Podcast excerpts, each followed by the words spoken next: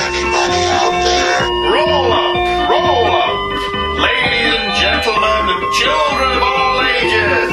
Books, comics, sci-fi, TV, and film, live from the Palace of Glittering Delights. And here, your host, Andrew Leyland. Galactica 1980 is the bastard offspring of the Galactica Kingdom. Not as nostalgically remembered as the 78 original, nowhere near as critically acclaimed as the 2003 reimagining, it's a show no one, except the ABC network, wanted. After the cancellation of Battlestar Galactica in 1979, Universal Pictures were willing to write this Star Wars for television off as an expensive flop, despite its massive early ratings, cinematic releases, and incredible pop culture penetration. However, ABC quickly realised that the early cancellation for Galactica was a mistake and approached creator Glenn A. Larson for a new version of the series. This version, originally entitled Galactica 1980 but later renamed Battlestar Galactica, would be set 30 years after the original series and be set on Earth, the Galactica having found the object of its quest. It's easy to see why this decision was made. For its time, Galactica was the most expensive TV show ever made, costing a whopping $9 million for its three hour pilot, and subsequently racking up a budget of 1 million plus per episode. Galactica 1980 would circumvent this, not only with its earthbound setting, but by having an all new and presumably cheaper cast. Only Lorne Greene as Commander Adama would appear as a regular. Original series actor Herb Jefferson Jr. as Colonel Boomer would make appearances from time to time. To establish the 30 years hence timeline, Greene would have a ferret stuck to his chin, and Jefferson Jr., well, they wouldn't even bother trying to age Jefferson Jr. Maybe he's one of those lucky people who doesn't age. Executive producers and writers for the series, Alan Cole and Chris Bunch, used to have a blog that detailed their experiences on Galactica 1980, a show they described as so dire even the actors wanted off it. It was marvellous reading, really pulling no punches on the behind the scenes details of many of the television shows they worked on. They detail how Larson never showed up to the stage, mailing in his scripts once a week and then going off to play golf. They discuss how the 7pm Sunday night time slot, the so called family hour, derailed the show totally, forcing them to include educational dialogue in the script and gutting any attempts to make the show a legitimate follow up to the original. The premise has the Galactica locate Earth, but the Cylons have followed. Why the Cylons never mounted a full scale attack on Earth is something I've long since forgotten, but given that the Galacticans and the Cylons' technology is far more advanced than Earthlings, one would have thought it wouldn't have been a particularly long battle. Original stars Richard Hatch and Dirk Benedict were replaced by Kent McCord and Barry Van Dyke as the new leads, Troy and Dylan. To provide some continuity to the original, it was revealed that Troy was in fact Boxey, Apollo's son from the original show. Van Dyke had a run of replacing better actors in ill fated continuations. He took over from Jan Michael Vincent in the terrible fourth season of Airwolf, otherwise known as the season that shall not be mentioned. Galactica 1980 was, make no mistake, a risible show. I loathed it, even as a kid. I wanted to know where Apollo and Starbuck had gone, why this show was so terrible compared to the original, and what the hell were all these kids doing in it? My ITV region, Granada, sensibly buried it in a 1pm on a Saturday afternoon time slot. Of course, I still watched every episode, hoping against hope that it would get better. Against all the odds, it did. For one episode, at least. The final episode of Galactica 1980 was entitled The Return of Starbuck and written by Glenn Larson and directed by Ron Satlof. It features, as the title suggests, the return of original series star Dirk Benedict as Lieutenant Starbuck and features none of the show's regular cast apart from Lorne Greene. Herb Jefferson Jr. makes one of his guest appearances as Boomer, making this feel like a real continuation of the original show. The episode can genuinely lay claim to being one of the best things Larson ever wrote, and is even better than a number of the original series episodes. It features a very melancholic air and a downbeat ending, but more crucially for fans, answers one of the burning questions of Galactica fandom. What did happen to Starbuck? Starbuck was never mentioned in any other episode of Galactica 1980, and Apollo appeared only on a picture on Adama's desk. This episode at least provided some closure, and did it very well. It was filmed almost entirely on location at Red Rock Canyon in California and was apparently freezing cold for most of the shoot. Benedict was apparently a good sport about all this, with director Ron Satlof quoted as saying, Benedict had an actor's ego but tempered in humanism. I liked the guy a lot. But Satlof also had a lot of respect for actress Judith Chapman, who had to wear a skimpy dress throughout most of her scenes. As with an earlier episode of Palace, I'm going to devote this entire episode to one hour of TV, similar to how I covered the Snur episode of The Hulk back a few episodes ago, hopefully trying to explain why I think this is a pretty remarkable hour of TV, made even more remarkable considering its source. Here is the teaser for the show and the reworked opening credit theme.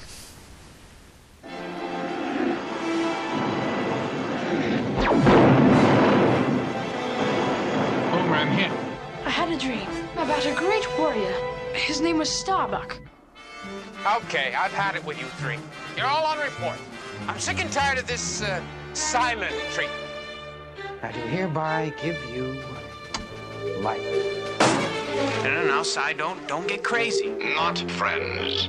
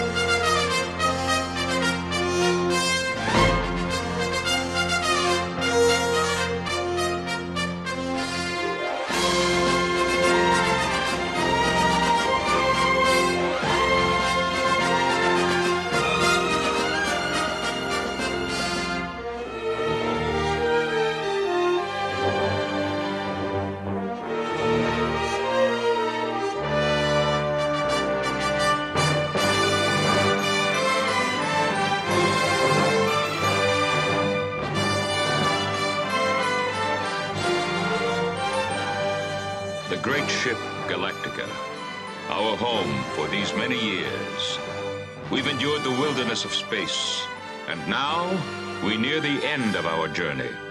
We have at last found Earth. Am I the only one who thinks Lorne Greene should have took another pass at that? He seems to pause in the wrong place. Originally entitled Starbuck's Greatest Journey, the episode opens with irritating child prodigy Dr. Z telling Adama all about a dream he had. Dr. Z was a god awful addition to the cast of Galactica 1980 and far more irritating than Boxey ever was. Z was a hyper intelligent child who led the Galacticans to Earth and was created so the kids watching had a character they could relate to. In the history of television, from Joe 90 to Lost in Space to Star Trek The Next Generation, no hyper intelligent kid has ever related to child viewers. In fact, most child viewers end up hating that character, far preferring to be Starbuck than this snotty kid with the bad mop top. Z was played here by an actor called Patrick Stuart, although Robbie Rist originated the role in the first couple of episodes. In his dream, Z learned that he was not born of the fleet, but elsewhere, and the dream focused on a great warrior, a warrior named Starbuck. Intrigued, Adama asks Z to elaborate, and we cut to a Viper versus Cylon battle. This opening battle is lifted wholesale from an earlier episode of Galactica called The Young Lords, complete with the same dialogue between Starbuck and Boomer. Interestingly, this appears to be an addition made in editing, as it's not how this scene plays out in the original script. Instead, the scene opens a minute or two later, with Starbuck and Boomer already in trouble. Starbuck pulls the patented reverse turbos maneuver, which the Cylons still haven't learned to avoid. In fact, they compliment Starbuck on his skills as a warrior. No wonder the colonies survived for as long as they did. There is a curious editing error here in the show. In the script, Starbuck destroys one Cylon raider and clips the second. This raider then spirals out of control. In the episode, the scene cuts from Starbuck destroying the one raider to the other Cylon pilots, mentioning they are going to crash, which makes no sense, as in the show, Starbuck didn't even hit them.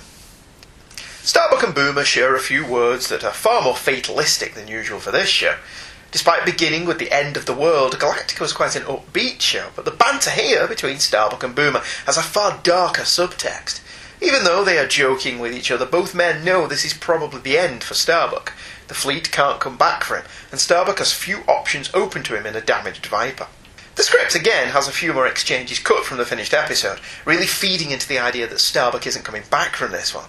Interestingly, for Galactica aficionados, Starbuck mentions that both Athena and Cassiopeia, his girlfriends in the original show, imply that they are still alive at this point in the timeline, even though neither one was referenced in Galactica 1980. There's still no mention of Apollo, though, which is a curious omission. Boomer makes it back to the fleet, and Adama tells him they cannot return for Starbuck. They can't risk the fleet for one man, no matter who that man may be. Watching this as a kid, I think this is what stuck out to me the most. Every other episode of Galactica, where a character was lost on the backlot planet of central casting, Adama and the crew would move heaven and earth to get them back, and we always knew they'd succeed. After all, that was how TV worked. But the viewer goes into this episode knowing Starbuck doesn't come back, as he isn't in any other episode of Galactica 1980. As such, there's a feeling of foreboding to this episode that even the original didn't have after its opening episode, and Galactica 1980 could never hope to even aspire to. If I'm being overly critical, I could point out that Lorne Greene's performance as Adama is incredibly hammy here, with overemphasised hand gestures and freely falling man tears, which I kind of didn't buy from a commanding officer on the bridge in the middle of a battle. We also have a visual clue that this is some time ago. Greene has removed his comedy beard. Fortunately, Starbuck finds a planet capable of supporting life. Again, a scene that is detailed more adroitly in the script, where he analyses a number of crash landing possibilities for air content and water supplies. In the finished episode, he just kind of gets lucky. Galactica 1980's limited effects budget doesn't really hamper the crash, which we don't really see, but a large fireball and then a slow pan across the remains of a downed Viper are effective in conveying what happened. The limited effects are also competent in depicting the alien landscape thanks to stock footage from both Galactica and Buck Rogers, and shots of three superimposed suns in the sky are an effective way of demonstrating that Starbuck is on an alien world. At this point, Starbuck starts narrating the action himself, which is convenient for me because I need a drink. Here's a clip. There was nothing left but my escape pod, which fired automatically moments before my ship impacted. That had saved my life. But to what end? I set my automatic beacon to transmit a continuous signal to those rescuers I knew would never come.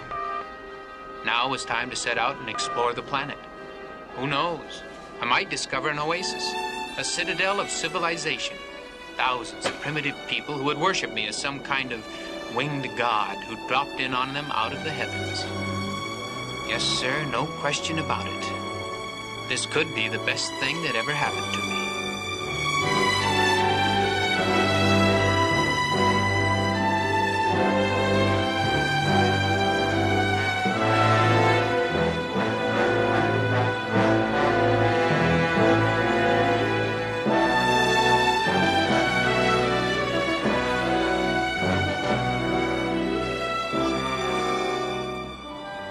I decided to call my new home Starbuck.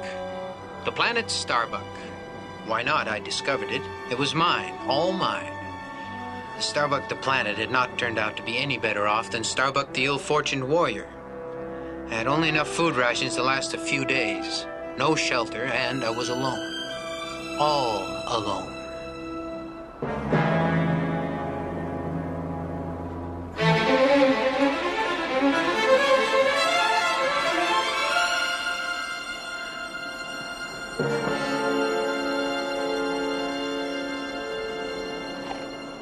Wasn't alone.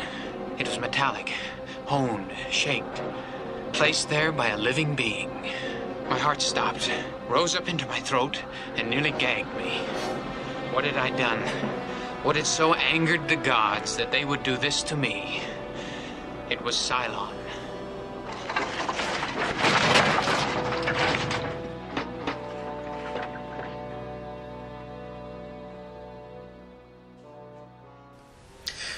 Uses the Cylon Raider, which had survived the crash better than his own Viper, to build a shelter out of a cave he finds. He uses his pistol to create a fire, and we later discover he also uses his weapon to access an underwater stream.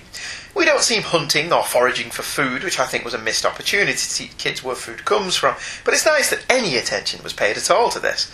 It's all rather TV safe in terms of the survival, but these scenes wonderfully convey Starbuck's descent into loneliness and madness, as well as his more pressing problems such as food and shelter. Starbuck was a character that thrived around people. He liked the company of women as well as a drink or a game of chance with his friends. Whilst he was a man who clearly looked out for himself, he still had a loyalty to his good friends that belied his selfish facade.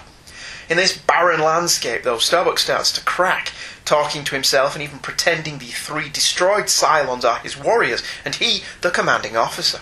This loneliness drives Starbuck to do something that, on the face of it, is really dumb. He uses the remains of the three Cylon warriors to cobble together one fully functioning Cylon. Here's a clip of Starbuck activating his buddy that he will call Cy. Lieutenant First Class of the Colonial Fleet, I do hereby give you life. It's hooked up out there. It's hooked up here.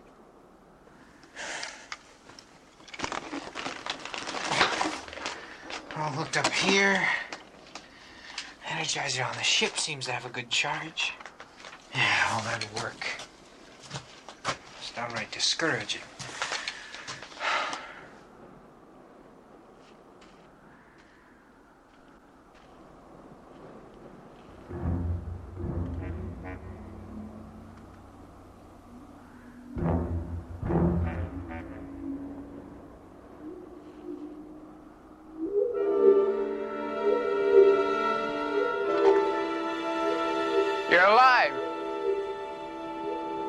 Well, this is a grand day. Hmm. Only been in charge of this planet for three days, and already I've doubled the population. I do hereby declare me president elect. If that's all right with you. Die, human. Don't be ridiculous. Think I'd save you and then let you shoot me? Besides, it doesn't work. See? Here, try it. Really did. How'd you like to end up like those two? Huh? Human. Evil. Uh, now, now, let's not get hostile.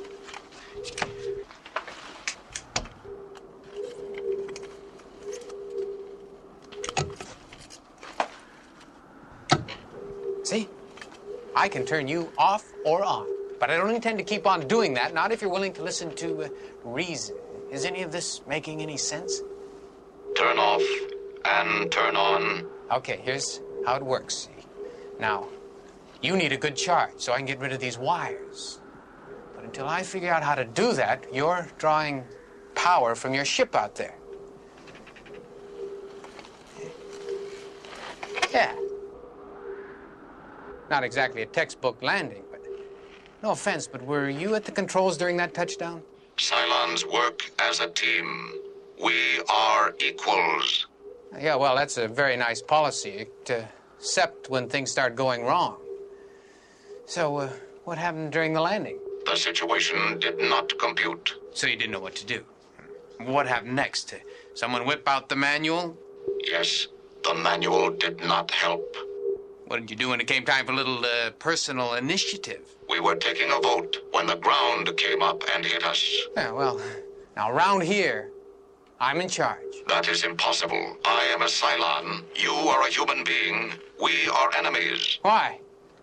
There are only the two of us on this entire planet. There's no reason for us to be enemies. You know, by working together, we might survive. Probably not, but we might. It is out of the question. We are enemies. I must destroy you. Huh? That's your last word. You you refuse to be friends. We are enemies. Okay, I'm, go- I'm gonna have to shut you off. You sure?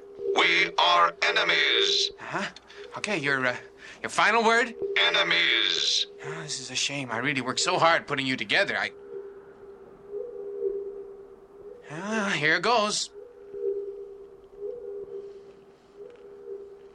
Wait. You say something? Why did you put me back together? Well, because uh, after being alone here for three days, I decided I needed a friend. We are enemies. Well, no, we're cultural dissidents. That means our cultures don't get along, but but that's in their world. Here things are uh, different. If I were dead, you would be all alone. I do not need anyone else. I am self sufficient. Huh, that's uh, too bad. You have no sense of values beyond your own survival? Is that right? I exist that the Cylon Empire may grow and organize the universe. Well, what are you going to do with it when it's organized? Hello, I didn't hear an answer. What are you going to do with the universe once you have it organized? I don't recall anyone ever asking that question. Yes, well, I'm asking it. Don't you have any feelings about your uh, empire? Don't you care what happens to it? I was created to serve our empire. Ah, now we're getting someplace. So, you, uh, you, uh, are grateful to the Empire for creating you so that you might serve. Yes, Well then, how do you feel about me? I recreated you after you were destroyed. you repaired me. You did not create me. I am a Cylon. So you have no feelings of loyalty to me for saving you? I would have to think about that. Take your time. That's all we have. Although we could even run out of that. Why do you say that? You cannot exist without energy to drive your circuits and pumps, and I can't exist without food. Food? They sure send you guys out with a minimum of information. Aren't you even interested in what a human is? Don't you care what it is you've been trying to destroy for a thousand years? You are our enemy Yes, so you keep telling me. But why are we the enemy? because you are. Oh, Cy. You mind if I call you Cy? Cy, you have the mentality of a two year old. A two year old. What? Hopeless. Absolutely hopeless. Okay, we're going to start from scratch. You're going to school, and I'm going to teach you. And when I'm through, you're going to know all about humans. And maybe I'll know something about Cylons. I'd like that very much. Starbuck. Just call me Starbuck. Just like this planet you're on. Yeah, this planet is called Starbuck. What an interesting coincidence. Yes, isn't it? Oh, I've got a lot of interesting things to teach you. By the way, have you ever played a card game called Pyramid? What is a card game? Lovely. You have all the makings of a perfect companion. That clip that you just heard cut off a, a rather funny line that is present in the script. After Starbuck says, You're a perfect companion, he adds, Almost. The implication being Starbuck has no interest in using Cy as a sex toy. Now, I know that that was a long clip, but it serves to emphasise a point. Many people have been sniffy about Glenn Larson's writing. Hell, I've been sniffy about Glenn Larson's writing, but this scene is actually really well written. There is humour, largely at the expense of the naive Cylon. But Larson also gets to say something about the nature of conflict. Cultures may have their differences, Starbuck says, but people are very much alike wherever they are from. Yes, Larson is pulling his usual trick of taking a movie and putting it on TV, in this case, Hell in the Pacific, but it's effective. All credit must go to the actors. Dirk Benedict was presumably acting to a tin can and an off camera production assistant doing Cy's voice, and manages to bring humanity and believability to his role. Rex Cutter, who plays Cy, brings a lot to it as well, using his body language very well. He's a much bigger man than Benedict, and the audience believe that even without a weapon, Starbuck could be in trouble. Cy also has a slightly different voice to other Cylons. Some people have viewed this as a mistake, but even as a kid, I just assumed that because Starbuck had put Cy together from bits of other broken Cylons, he'd fracked up the programming slightly. Speaking of frack, whilst Galactica's other expletive, felgercarb, appeared liberally in Galactica 1980, this was the only time any of the characters used the more explicit terminology. Starbuck and Cy develop a relationship, with Starbuck teaching Cy about women and how to play the card game Pyramid. Starbuck is starting to grow tired and restless, and Cy vows to find him a woman for companionship. The relationship between the two of them is actually quite touching and well played. Given that Cy has no facial expression to speak of, the audience's sympathy for him is purely down to the body language of Rex Cutter, Benedict's reactions to same, and the voiceover. Cy returns later with a surprise. He's found a woman. Here's the clip. Starbuck, I have brought you a surprise. Cy, what, what in the... Woman. Dreams were the lone enemy I couldn't control. There had been visions of food, the fleet, my boyhood home on Caprica, and most haunting of all, the face of a girl I'd never met. She's alive. I presumed you'd prefer her that way. Cy, this uh, isn't funny. This is a living, breathing human being. Yes, I feel I have already compromised everything I believe in. What's helping one more human going to matter more or less? Uh, this is uh, more than a woman. I'm sorry if you are displeased. There wasn't much of a selection. Cy, this woman is with child. Child? A small human. She's going to bear another human life. I am rapidly being surrounded. Cy.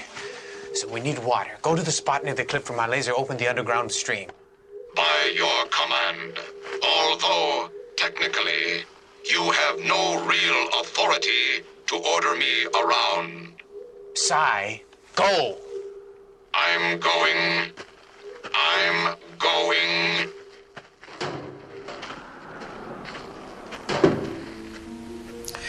The strange and unusual lady is named Angela and played by Judith Chapman. Chapman showed up in a lot of shows of this era, appearing in The Incredible Hulk, Magnum PI, Buck Rogers, The Fall Guy, and many others over the years. Oddly, she never tells Starbuck her name, either in the finished episode or the script. She's also very vague about where she comes from, and refers to the child as Starbucks when she talks about it. Starbuck is so shocked when she calls the child his that he completely overlooks that she points out that the Cylon Raider has a homing beacon that is still working, and a Cylon patrol will be happening by real soon. In an otherwise well structured episode, this felt like it was slipped in rather abruptly. Starbuck does later mention that he has destroyed the beacon, but Angela is insistent that because they have built it, the Cylons will come. Maybe they should have been played by Kevin Costner. Angela says that they need to use whatever materials they have to hand to build a ship to save the child. Speaking of children, one of the things Galactica 1980 was required to do as part of the Family Hour slot was to slide instructional and educational information into its scripts for the kids who may be watching. As I mentioned earlier, this was one of the problems Chris Bunch had writing for the series. Normally, this was cack-handed and cringe-worthy, but this episode handles it well, such as Starbuck telling Cy where babies come from. That was my rudder. Yeah, well, not anymore. Now it's a cradle for the baby. What time is the baby's estimated time of arrival? Make it sound like a battle squadron coming in for landing. It's a baby, Cy, a baby. They have their own way of getting here when they're good and ready. At home, we simply make a new Cylon when we need one. Yeah, well, with humans, it takes nine and a half months from the time a mother and a father decide they want a child until they get one. Very primitive, but at least we will have another pair of strong hands to help turn the generator. Sorry, Cy, I got more bad news. You see, humans, unlike most creatures in the, in nature, they uh, arrive in a completely helpless mode. I'm afraid you're going to be up most of the night turning the generator to provide additional heat for the child. The infant can draw heat from its mother. Ah, yes, but at night it'll still need its wrappings changed. How long must we apply this procedure? For at least the first few months.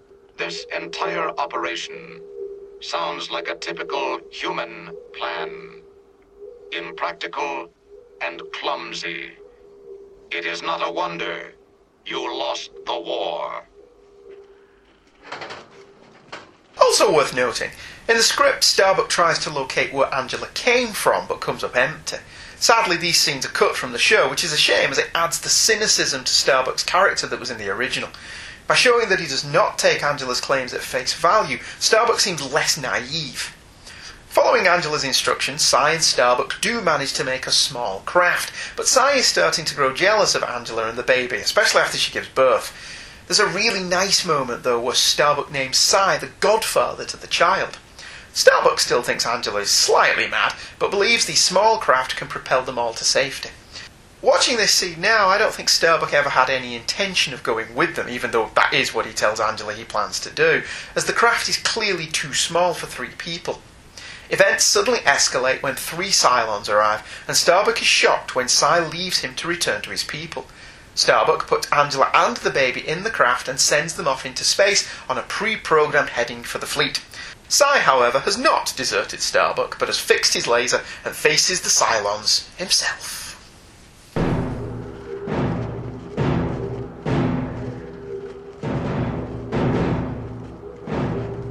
Greetings, Centurion. Identify. I am Group Leader Cyrus. Lower your weapons. And where is the human?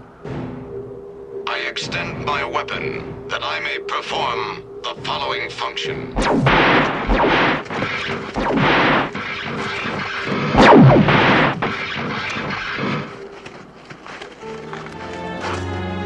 Cy! Cy. You saved our lives. Cy, you all right? I don't think so. My circuits are fading. No, Cy. No. Cy, it's just you and me now. One human and one Cylon. No, Starbuck. Not human. Not Cylon. Friends.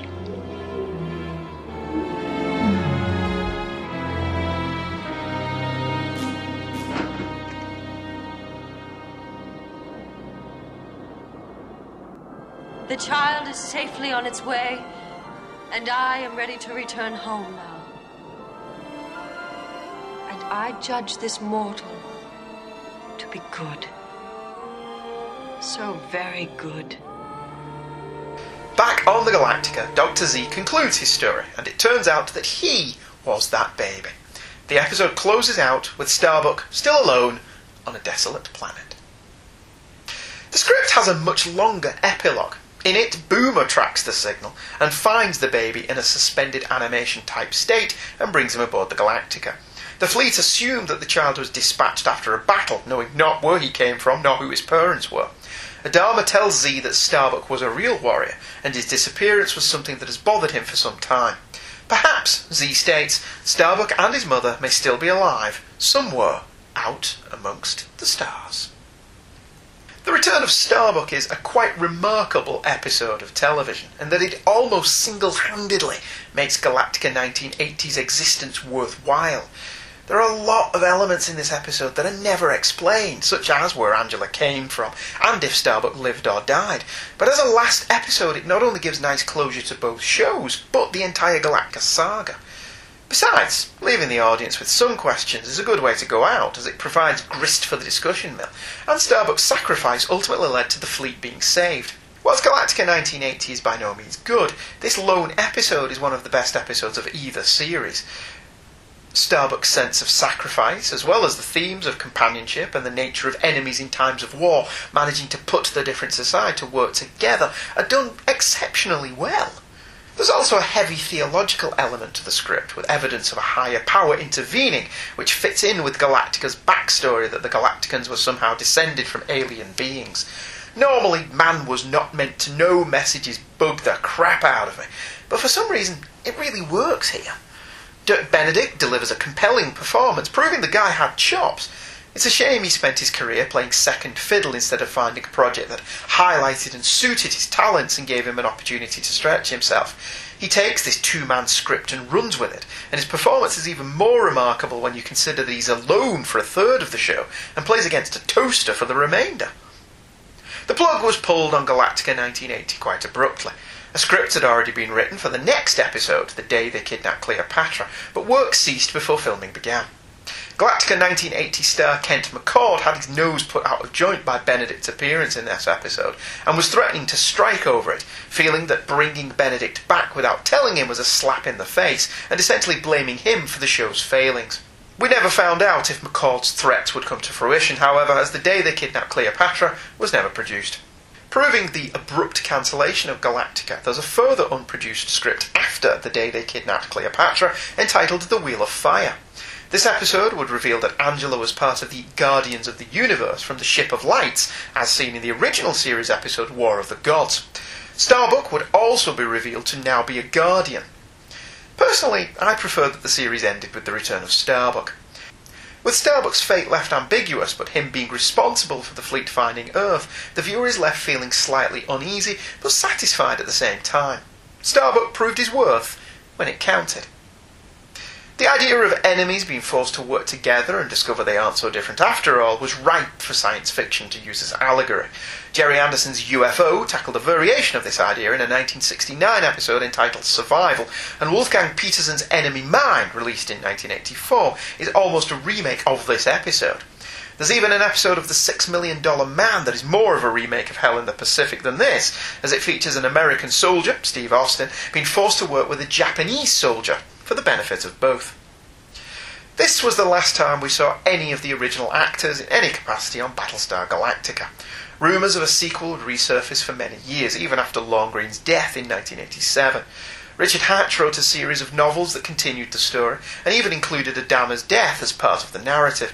And he funded a small trailer out of his own pocket that he hoped would drum up interest from Universal in reviving the property.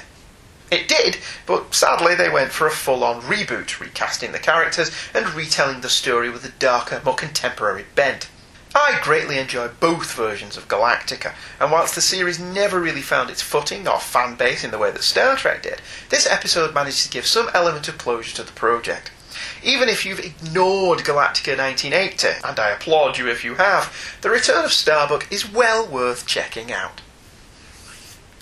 We'll take a short break though and plug somebody's show, and when we come back, we'll cover some emails on the last couple of palaces. Stop and listen! Stop and listen to me! Listen! Listen! Listen to me! They're not human! Everyone! They're here already!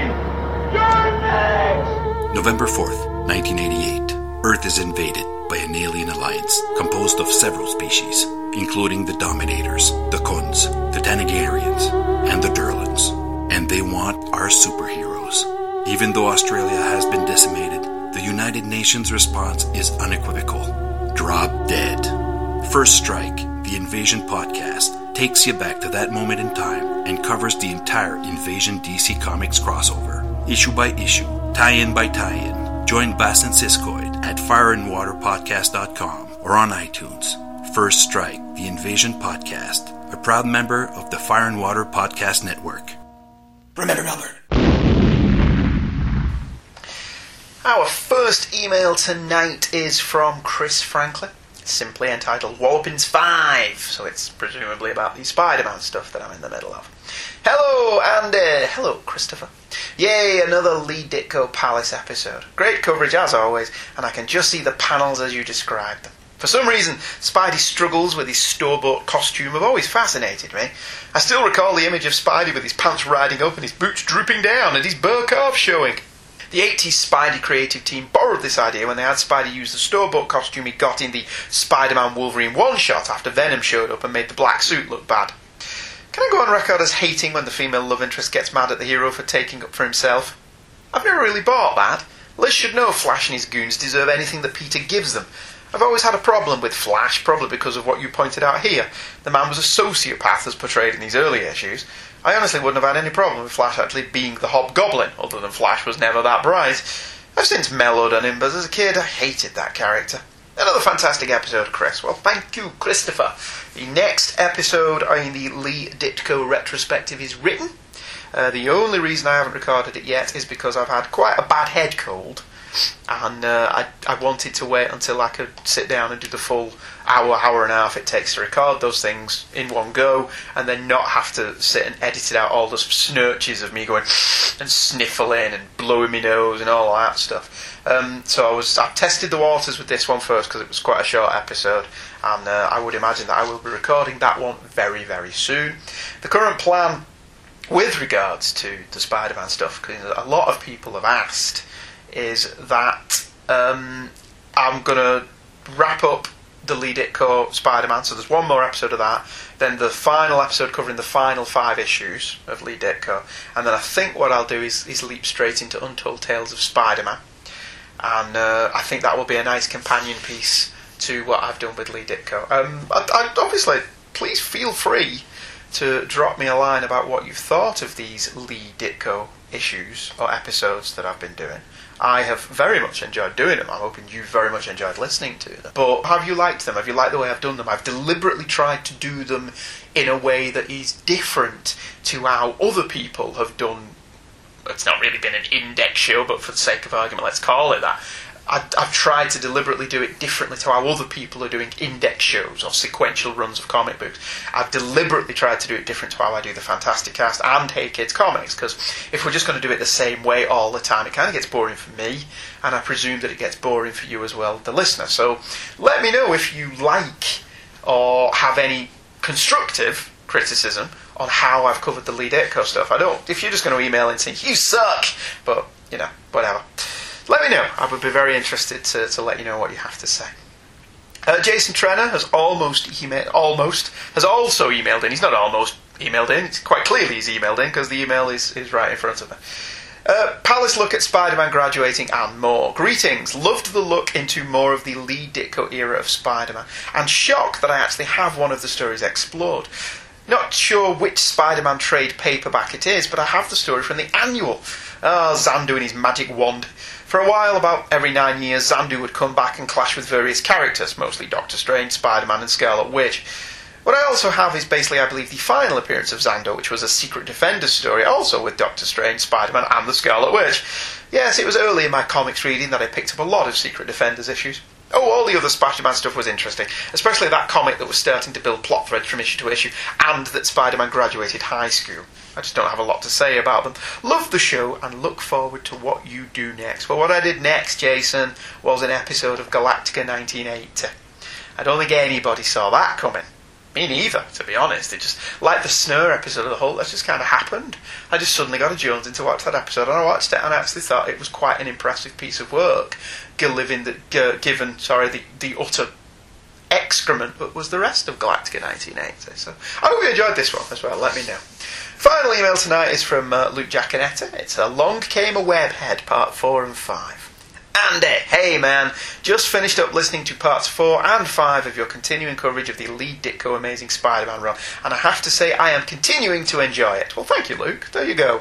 I asked for some feedback, and as if by magic, it appears magically. Well, it doesn't appear magically, it's, it's science and technology, so that's not magic, really, is it?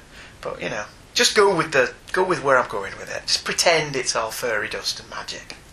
I've read a fair amount of Silver Age Marvel from this era, primarily Iron Man, Captain America, Avengers, Hulk, Ant Man, Giant Man, and The Wasp, and Uncanny X Men. So between those books and that show about the Fantastic Four that those two Englishmen put out, I consider myself fairly well versed in the Marvel Age of comics.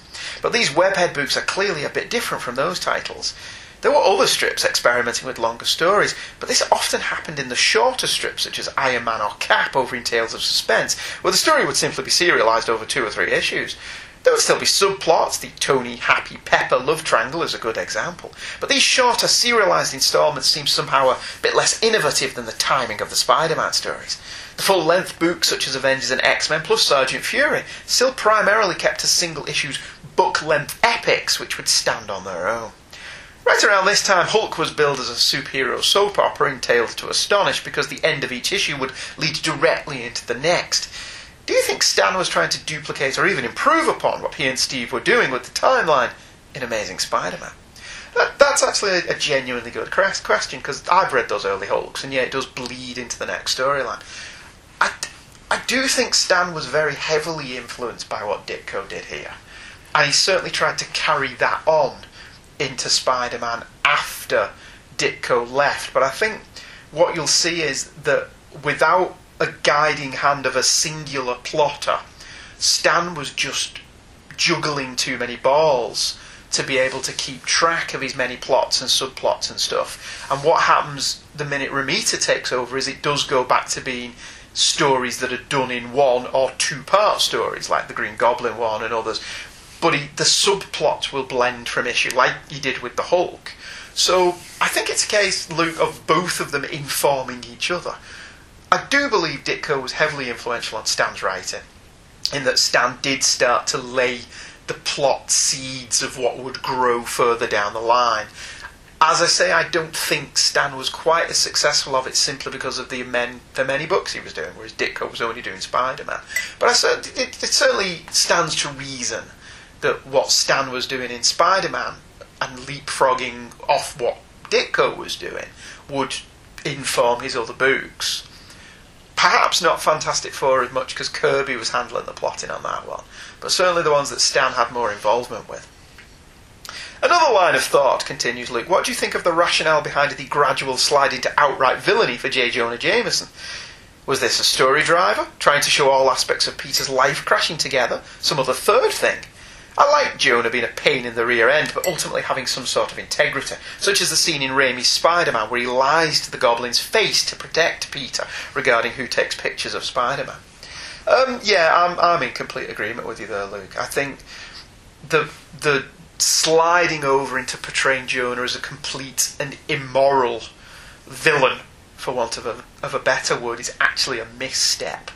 Certainly by the time he's funding the creation of the Scorpion, which led to Dr. Farley Stillwell's death, I, I think you're on very thin ice with the character of Jonah because he is indirectly responsible for that man's death, though. He paid that man to create the Scorpion. Now, whilst the Scorpion did kill him, Mac Gargan wouldn't have had those powers if Jonah hadn't paid Stillwell to do it.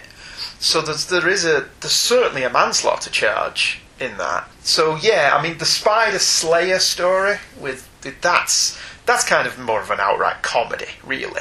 And you can certainly read into that that the point of that story is that Peter's hubris is what brings him to the point of defeat. He thinks that it's a joke. There's no way this robot can beat him because he's Spider Man. And that the point of that story is that, that Peter learns a valuable lesson about himself, though, about not getting too cocky. And so you can kind of write that off especially seen as he created the Spider Slayer, or he didn't create the Spider Slayer, but he works with the, the Spider Slayer to capture Spider Man. He's not outright trying to kill him. Whereas the Scorpion ultimately tries to kill Spider Man and does kill Farley Stillwell. So, uh, to me, that's where they cross the line with Jonah. But again, lovely listener, email in with what you think about that. Luke continues, highlights for these episodes for me include the first appearance of the Beetle, who will always, in my mind, use the staccato, electronically detuned voice he had in the Spider Man and His Amazing Friends cartoon. Besides introducing me to the Beetle, a long-time favourite B-lister of mine, that episode was also where I first saw Iron Man in action, so fateful purring right there. Of course, Shellhead would tangle briefly with the Beetle during Armour Wars.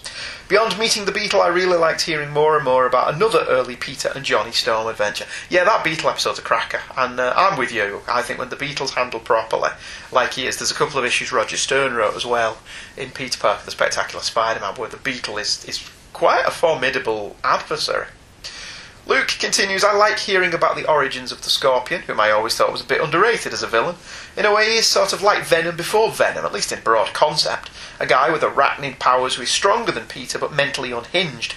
Ironically, Mac Gargan would have a stint as Venom. Yes, you can do air quotes to the mic for that because the only Venom is Eddie Brock and the alien costume, as far as I'm concerned. Of course, I still mark out like crazy for Mysterio, so his return is always a treat. Why have we not had a Quentin Beck as a secondary villain for Spidey to fight in a 20 minute subplot sequence in a movie yet? That almost writes itself. The Spider Slayers are a delightfully Silver Age concept, seemingly more at home over in X Men or Iron Man than in Spider Man. And Molten Man, well, every hero needs some opponent way out of their weight class who's there primarily to be a physical challenge but is otherwise quite unremarkable, yes? Being born in 1980, the Green Goblin was sort of a non entity to me as far as the Spider Man's greatest nemesis thing is concerned. To me, that was always Dr. Octopus. Frankly, these early Green Goblin stories do make me wonder what's so great about him. Although the inclusion of Norman Osborn in the background or as a bit character is absolutely brilliant, especially since he does not seem to have any bombastic captions telling us how important he will turn out to be. Keep on making these Spider Man episodes and I will keep listening. I think the fandom is in for a bit of a webhead joy plosion pretty soon, what with the Civil War hitting cinemas this summer. So ride that groundswell, baby. Luke. Well, thank you, Luke, for another thought provoking and interesting email with some very good questions. Um, yeah, I'm with you. I think I've made it quite clear on this these series of episodes. I think Dr. Octopus is the prime villain for Spider Man rather than the Green Goblin. And regarding the bombastic captions regarding Norman Osborn, I really do think that is because Ditko just didn't tell Stan that that guy was in any way important. I think if he if he is, Stan would have foreshadowed it in some way or done something with it. And the fact that he didn't really does imply that uh, that Ditko wasn't saying anything and playing it very close to the chest. It does.